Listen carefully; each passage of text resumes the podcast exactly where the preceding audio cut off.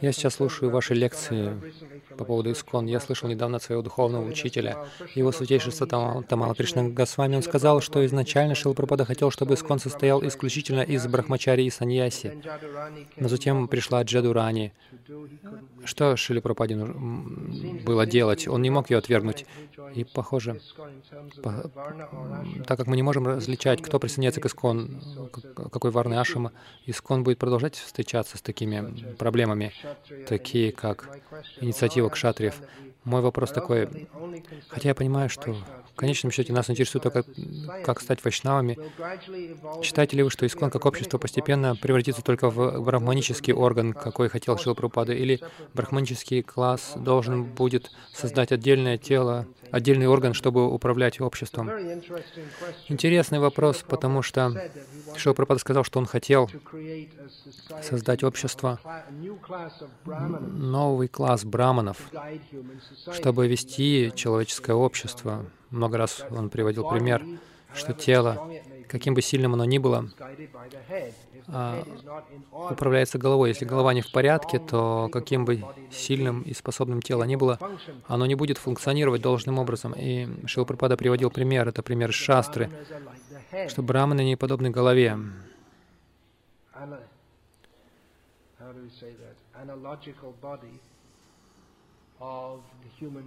Такое аналоги, это, это такое некое, это аналогия тела с человеческим обществом.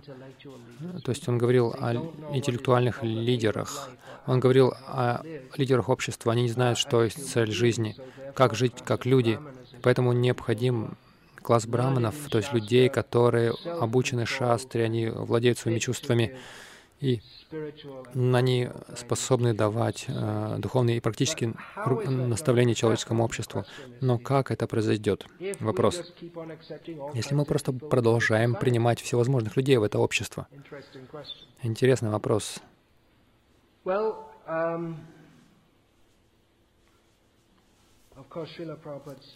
Конечно, Шрила Прабхупада также хотел колледжи варнашрамы. Он сказал, во всех наших центрах должен, должны быть колледжи варнашрамы, и мы должны обучать людей согласно разным варнам. Но как это все на практике применить, это все до сих пор не ясно до сего дня. Ну, во-первых, в ИСККОН, как правило, когда кто-то уже какое-то время назад получил посвящение, мы просто за выслугу лет ему даем брахманическое посвящение. Но Прабхупада не хотел это делать. Он сказал несколько раз, мы должны видеть, квалифицированы ли они действительно. И похоже, что для некоторых людей это довольно сложно, потому что они так хотят получить брахманическую, и они считают, что это вообще великое оскорбление по отношению к ним, если им не дают брахманическое посвящение, они могут даже уйти, не понимая, что Харинам — это все, это самое главное. И да, даже не обязательно получать по брахманическое посвящение, чтобы вернуться к Богу. Даже если вы чувствуете, о, я хочу получить брахманическое посвящение, это уже само дисквалифицирует вас. Я хочу показать, что я брахман, я старший. Что мы должны делать? Но без брахманического руководства наше движение может просто пойти на поводу «vox populi», то есть «глаз народа». И мы, то есть психология шудры, когда мы делаем что-то, потому что это нам нравится просто, вместо того, чтобы понимать глубоко, глубже, что на самом деле нужно делать. И психология шудры — это как если человек думает, что если у нас много людей, много последователей, много денег, тогда мы очень успешны. Тогда как брахманическая психология. Даже если у меня ничего нет в материальном смысле, я в лучшем положении.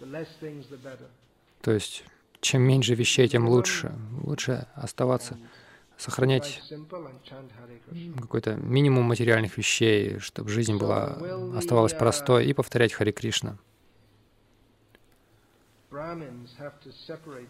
Что должны ли брахманы отделиться? Но тогда они не смогут отдельно совершать свои функции, выполнять свои функции. Все аварные ашрамы, они взаимозависимы. Так что нет. Те, кто действительно достойны давать руководство другим, они должны оставаться в обществе. Брахманы отрешены от мирских наслаждений, но они не отрешены от мира. У них есть роли, функции в человеческом обществе. Даже саньяси, они самые отрешенные, но у них есть тоже роль в человеческом обществе. Иначе зачем принимать саньясу? Тогда просто становитесь авадутой. Вам, у вас нет ничего общего с человеческим обществом, если вы полностью отрешены. Что это значит? Вы никому ничем не обязаны. Вы ничего не, да, не даете, ничего не берете. Аджагара Врити, так сказали, так говорили про Мадхавендрапури. Он никогда ничего ни у кого не просил. Если приходилась пища сама собой, он принимал. И в противном случае постился. Это полное отречение. Здесь саньяси означает, он отрекается от мира, он отрекается от духа наслаждения миром, но он остается в миру, у него есть важная функция в нем. Так что брахманы не должны отделяться, формировать отдельный орган какой-то. Но я надеюсь, искон станет более брахманическим органом организации. Я вижу, что даже проблемы в, организа... в образовательной системе сегодняшнего искон есть, потому что, похоже, она ориентирована на более, больше по, по принципу шудр, потому что в материальном мире эти школы, университеты, колледжи обучают людей становиться такими изощренными шудрами. Не учатся отличать дух от материи. На самом деле истинное образование значит учиться различать материю и дух, а не получать там дипломы, чтобы ну, там, приобретать какие-то навыки, чтобы уметь отвечать на вопросы. Это интеллектуальный процесс, не совсем духовный процесс. Подлинно духовный процесс. А подлинно духовный процесс — это тадвитхи пранипатина. Я бы не стал давать никому диплом по бхакти-шастрам, пока они не выйдут на распространение книг и не будут распространять книги в реальности.